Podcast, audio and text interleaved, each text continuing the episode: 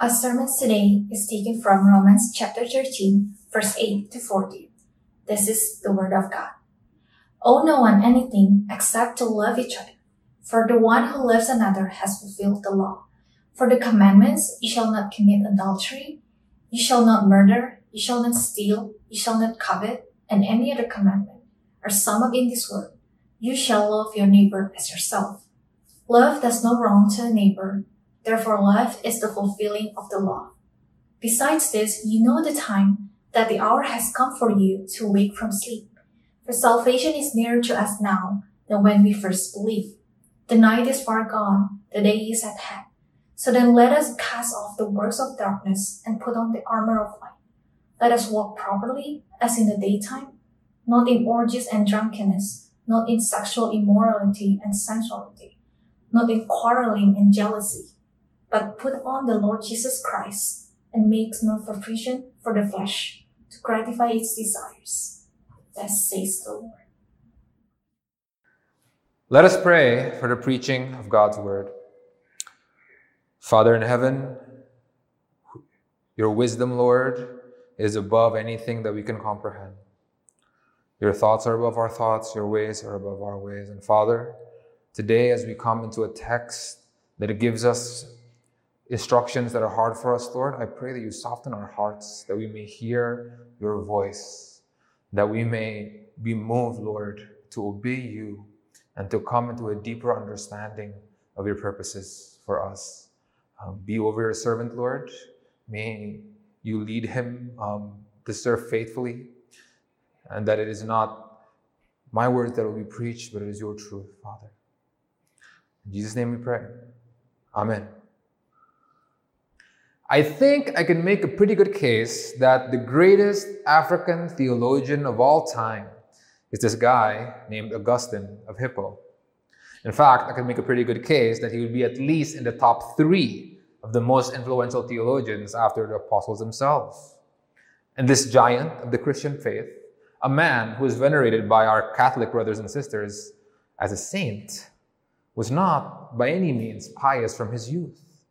In fact, he struggled mightily with lust and became a slave to sex at age 16 to the point where he confessed in his confessions that his soul was so darkened that it could not distinguish the beauty of love from the muddy darkness of lust. And how this lustful, licentious sinner finally found the strength to overcome his sin and ultimately become the Saint Augustine, whose work has been a blessing to church for 1700 years now, was through pretty randomly stumbling across the passage that we'll be thinking about today. And my prayer is that through our meditations of it, the Holy Spirit can use it to stir and transform us as well. So today, we'll be continuing on our series in the book of Romans, and we'll be looking at the end of chapter 13. If you've been following along with us in our series, we are right in the middle of a section of the book, the last section of the book, where Paul is giving us some very practical instructions, a series of imperatives that teaches us how those who believe should respond to the gospel truth that he just presented in chapters 1 through 11. In our text, we can see that Paul gives us, in a nutshell, the heart of his instructions that began in chapter 12 to love your neighbor as yourself. And Paul points out in our text at least three things about how we're supposed to do this. Our three points. The gospel calls Christians to one, love like Christ, Two, because Christ is coming back. And three, so we got to put on Christ. Let me repeat that. The gospel calls Christians to one, love like Christ. Two, because Christ is coming back. And three, so we must put on Christ. Let's get into it. If you have your Bibles out, I encourage you to have keep it out and follow along with me as I'll be referring rather closely to the text. Point one, the gospel calls Christians to love like Christ. We can observe that at the end of Paul's instructions for all Christians to be exemplary citizens that we just read last, like we learned about last week, that it me- what it means to be followers of Christ as it relates to our civil duties is that we must pay to all whatever is owed to them, be it taxes, revenue, honor, respect. The point being that we must never be put in a position whereby anyone can say that we, we have withheld anything that rightfully belongs to them.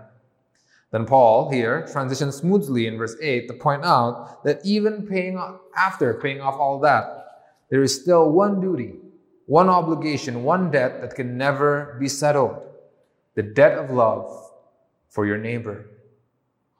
Interesting here that Paul portrays our love towards one another, our obligation to love one another, as a debt, emphasizing the fact that it is not an optional instruction.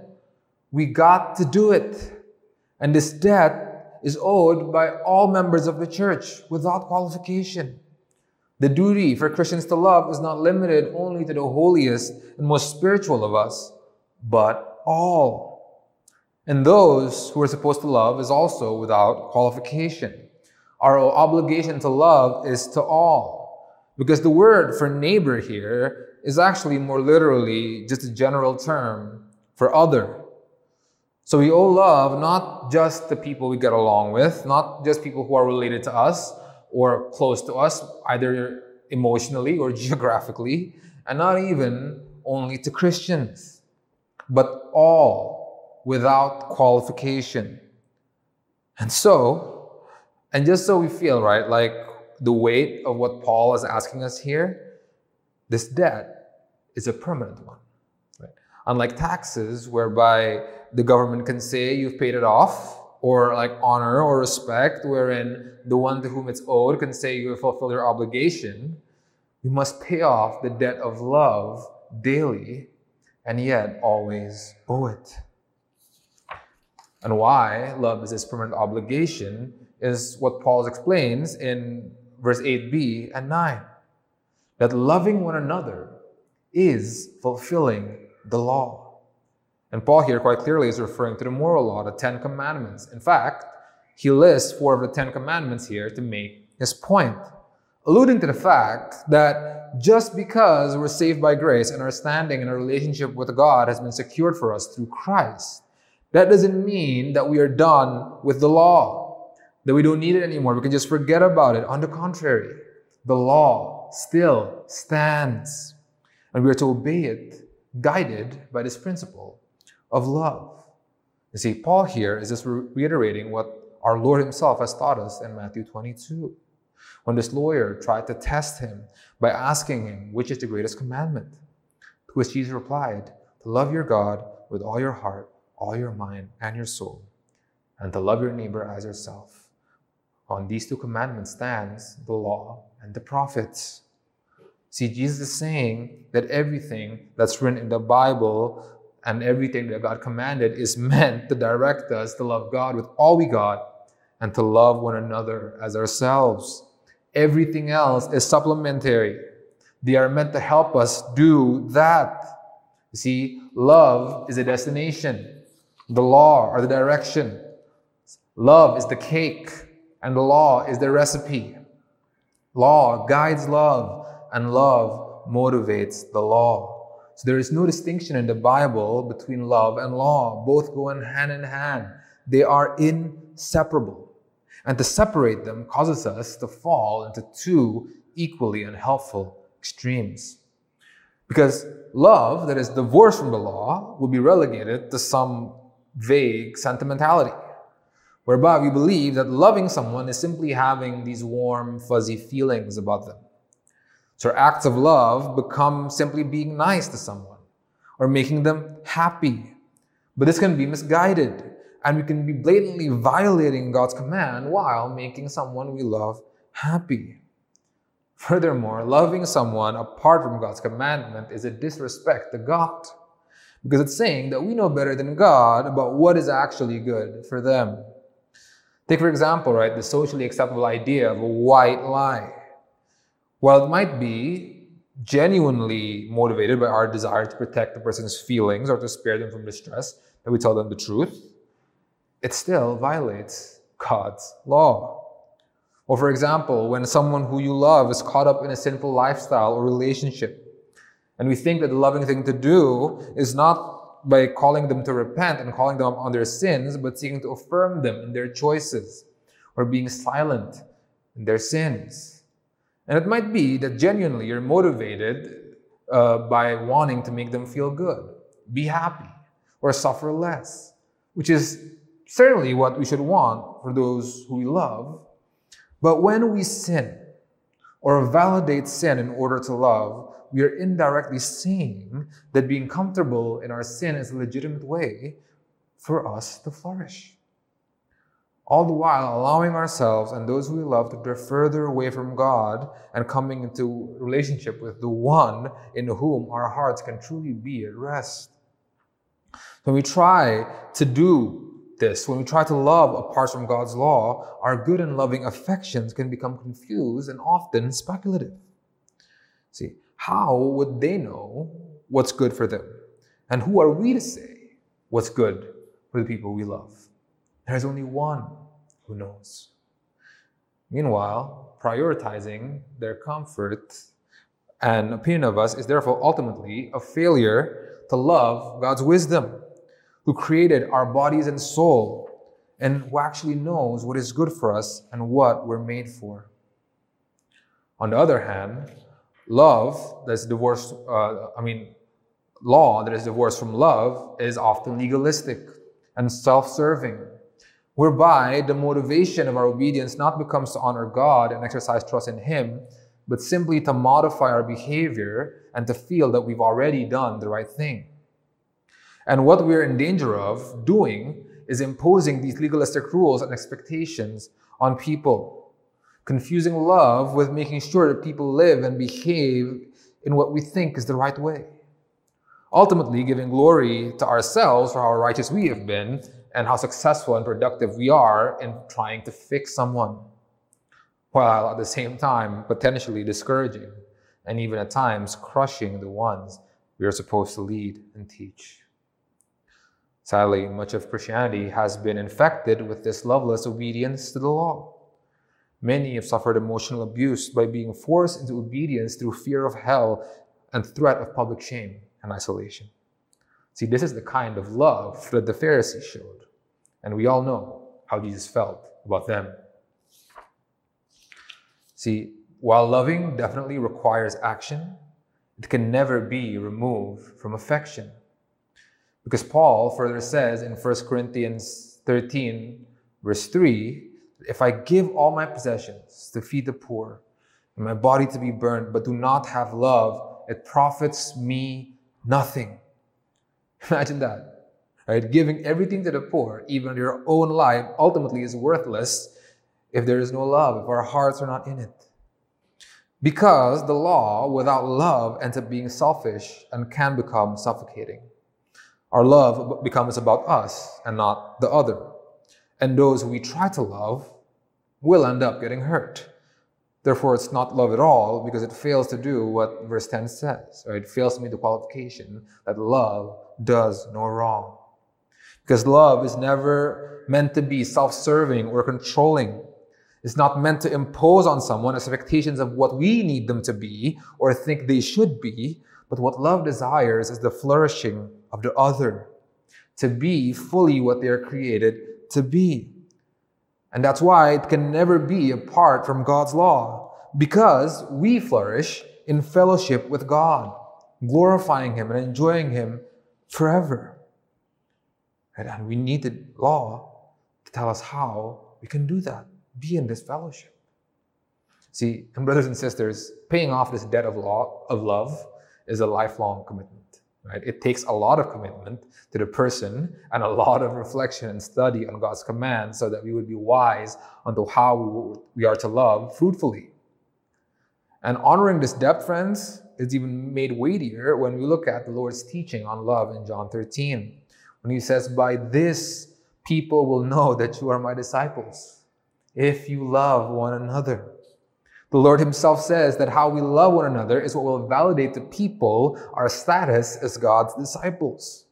Our love will testify to the power of God that's working in our lives. It is what gives substance to the doctrine we believe in and the gospel that we preach.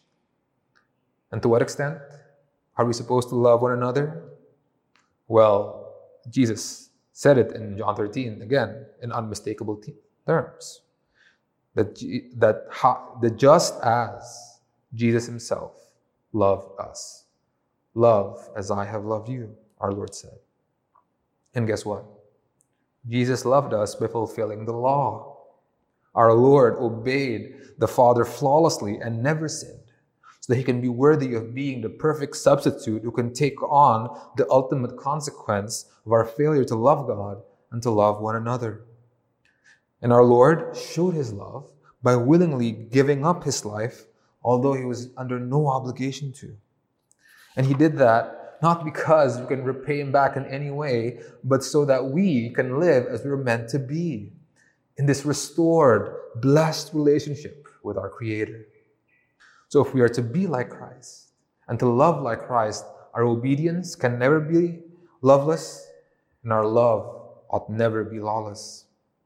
But also, friends, to be like Christ, our love must be limitless, radically showing self sacrificial obedience even to the point of death, withholding nothing for the sake of love, and somehow being willing to consider others greater than ourselves to the point where our well being, comfort, and image and success is secondary to faithfully loving our brothers and sisters. Now, I don't know about you, but that sounds very intimidating to me and unimaginably hard. And the only way we can even be willing to try to do this is if we have in mind the future that is to come. Right? Point two the gospel calls Christians to love like Christ because Christ is coming back. So notice here, verse 11, Paul transitions by saying, besides this, but the ESV translation makes it look like he's changing the subject, but what he's really meant to communicate is the motivation for all the instruction that he's been giving since chapter 12. That's sum, summed up in what we just discussed, right? In loving like Christ.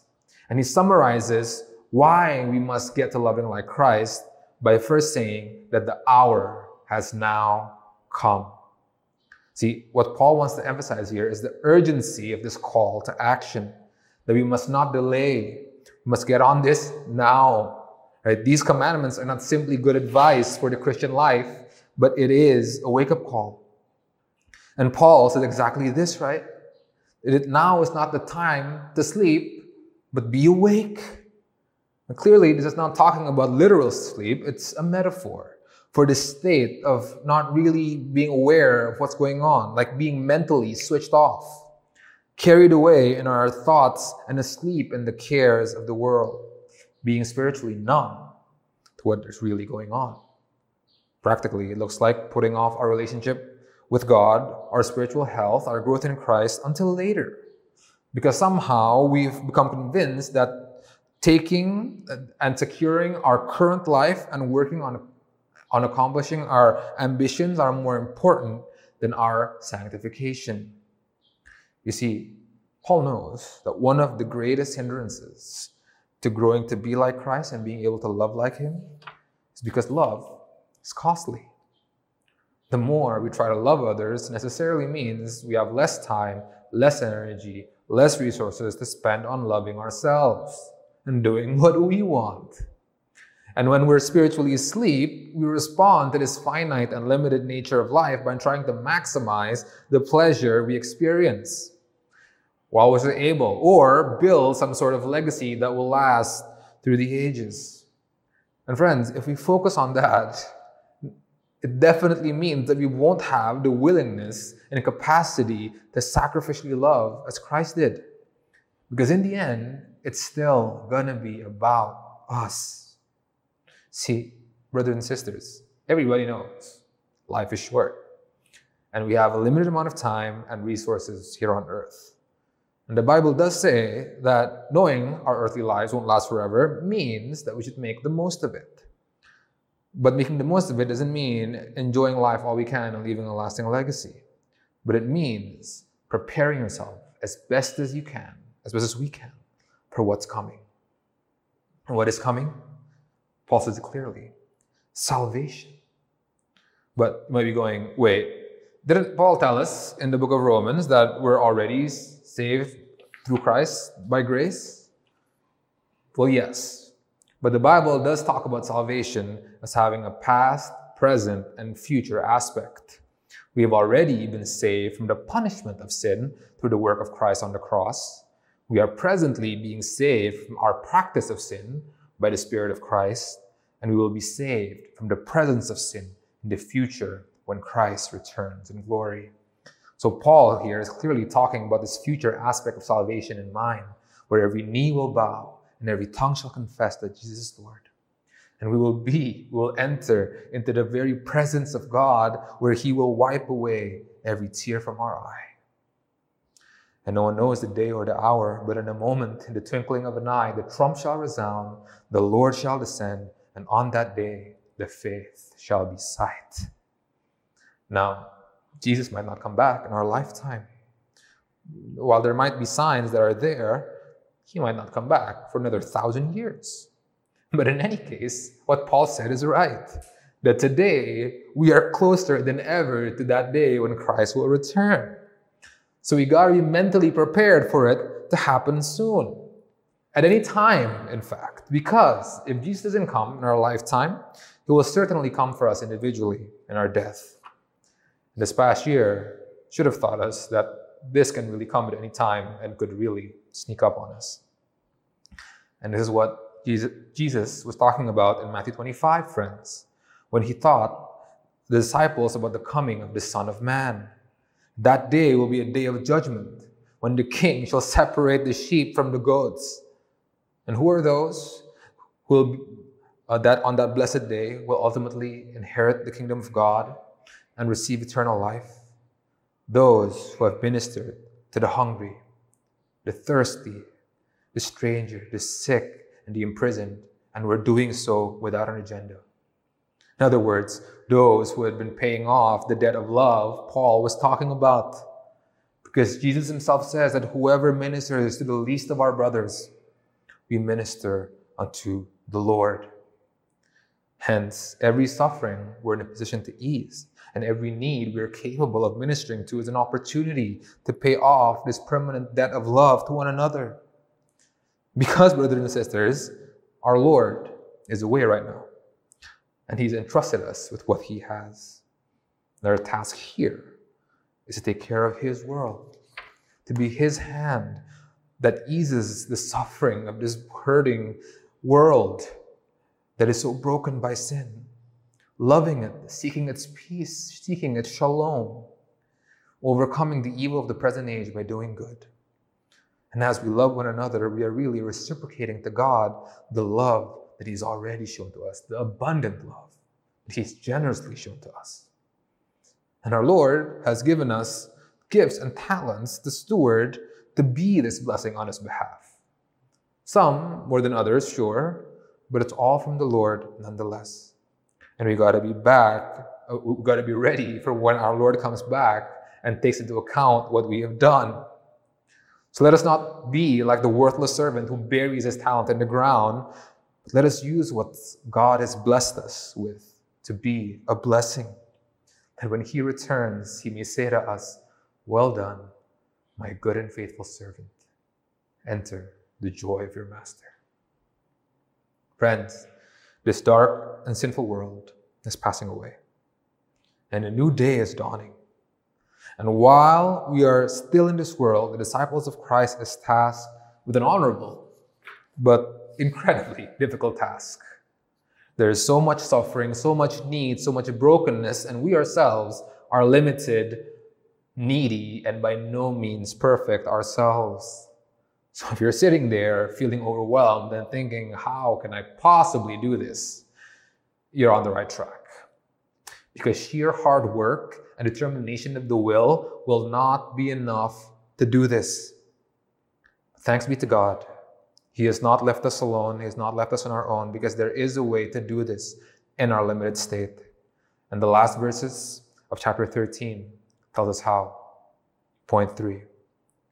The gospel calls Christians to love like Christ because Christ is coming back. So we must put on Christ.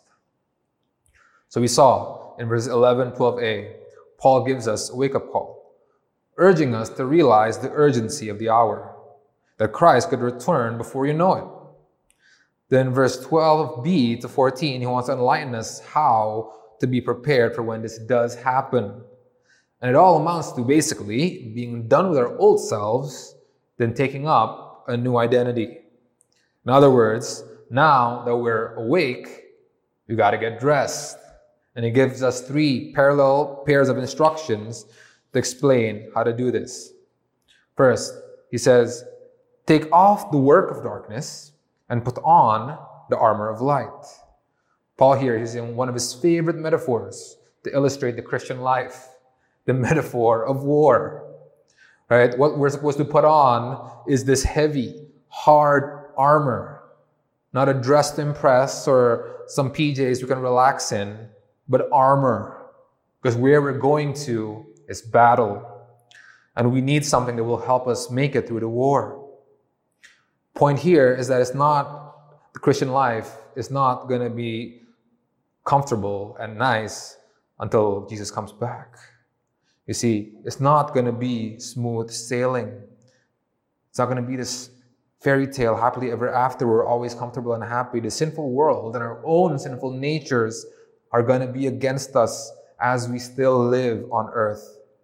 And all our life, we got to fight and make an intentional effort to fight against our sinful selves and walk in the light of God. But to put on this armor of light, we need to take off the works of darkness, our self indulgent sins. These were the clothes that we were wearing when we were asleep, right? Our comfortable, sinful pajamas. So we've got to take them off. They're not going to help us in the fight that's coming. And what Paul is telling us here is to renounce every sin that we have, repent of them, be ashamed of them, be done with them. Right? The book of Hebrews portrays sin as this weight that clings so closely onto us, preventing us to run the race that we're on. Right? The armor is heavy enough as it is. We don't need any more weights, friends. And the second pair of instructions further explains what Paul means here that we are to walk properly as in the day and not in a list of six specific sins that Paul gives in verse 13. Let's notice them. Says drunkenness, orgies, sexual immorality, sensuality, quarreling, and jealousy. See, these six sins also comes in three pairs of two. Right? Drunkenness and orgies. Orgies here can be misleading in our context. These really refer to like some wild drinking parties, talking about really more about the abuse of alcohol and substances in general. Then sexual immorality and sensuality, referring to this unrestrained indulgence of our lust. And lastly, quarreling and jealousy, right? Having to do with our entitlement and inflated ego. See, and friends, aren't these particular sins the ones that are most normalized, tolerated, and even at times celebrated in our society? Substance abuse is seen as fun, sexual indulgence is to be celebrated, and it's like we almost have the right to, to quarrel or be jealous for what we don't have. And what do all of these things have in common? It's the idolatry of the self, isn't it? All of these things stems from our own selfishness and ultimately seeking our own satisfaction. Never mind what happens to anyone else around us. The idolatry of the self is what creates desire and enjoyment for these works of darkness. So, to put it bluntly, right, getting over the sins starts with getting it through our heads that life is not all about us. Because walking in these sins will inevitably cause us to fail to love anyone other than ourselves. So we got to take them off and walk properly as in the day. Now, what is the day? Verse 12 has already told us that it is when Christ returns, when salvation finally comes. So what Paul is talking about here is that uh, we that, that we distance ourselves from the work of darkness, and we ought to live like we're going to live when God king, God's kingdom finally comes, free from the presence of sin, and in, in a fellowship of love with one another, showing generosity, making peace, being an example to the world, friends, of what heaven is going to be like. And the third pair of instructions summarizes the only way we can possibly do this that we must put on Christ and make no provision for the flesh. Did you notice, friends, that Paul didn't say that we should try harder not to not sin? Paul didn't even say try harder to be like Christ. But Paul says, put him on. Clothe yourself with him. Believe in him. Be united to him and let him be your armor. Yes, we need to exercise efforts to obey his commands. But what this really involves is relying on the grace of God, actively loving and honoring him with all we can, and trusting that the Holy Spirit is with us, working in us, shaping us, and perfecting us into the image of Christ really internalizing and living out the truth that I have died and there's no longer I who live, but Christ who lives in me. And to do this, we must not must make no provision of uh, for the flesh. That we must not prepare for sin and indulge ourselves in our sinfulness. We must not make it str- make our sinfulness stronger or give our lusts and selfishness life. We must starve it, fight it, and try to kill it. Because the Bible says that the spirit and flesh are at war. The flesh desires that which is contrary to the spirit. And the Lord tells us that we cannot serve two masters. We will inevitably love one and hate the other. And we know, friends, what serving the flesh gets us, hey? Death. So, as John Owen famously says, kill sin, or sin will be killing you. This, friends, is the only way that we can love one another as Christ loves. Is if we're done with ourselves and put Christ on.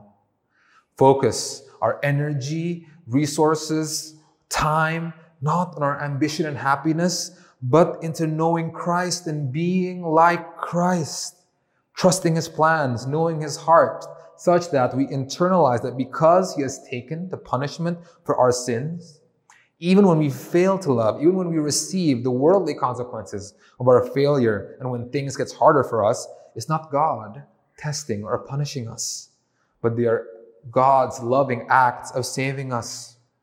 Because for God's children, every divine act is a saving act. Only when we realize this can we be relieved from the weight of our sins and see our hearts grow, to have the confidence and desire to keep trying, to obey and love, to keep going in this struggle, in this war of Christian life, trusting that God will finish the good work that He started in us. You know, Augustine, before he was really converted, he'd already heard the gospel. His mother, Monica, was a devout Christian, and he even sat under the preaching of Ambrose, one of the great Christian preachers of the time. And although he desperately wanted to, he still could not escape his sins. He was so weighed down by his guilt that he couldn't even bring himself to be baptized. But when he read verses 13 to 14, his heart flooded with faith and his anxiety melted away. Because although his flesh is weak, and his will was resisting following the Lord. He was no longer intimidated and overwhelmed by the high demands of the Christian life. Because in that moment, Augustine realized that it is Christ who will complete the salvation that he couldn't see himself ever doing, and that his efforts and obedience can be meaningful because Christ will perfect them. Only after that did Augustine learn to delight in praising God, and his restless heart finally found rest in Him. So, will you put on Christ and rest in Him? I pray this is, I hope that this is so. Let's pray. Father in heaven, it is a heavy and weighty task, Lord, that you have given to us, limited, sinful creatures that are prone to wander. But Lord, in your mercy, knowing our frame, knowing that we are dust, you have sent your Son to complete what we could not. Let our hearts always be grateful for that. And may we continue to be stirred, Lord, that only praising you will bring us delight.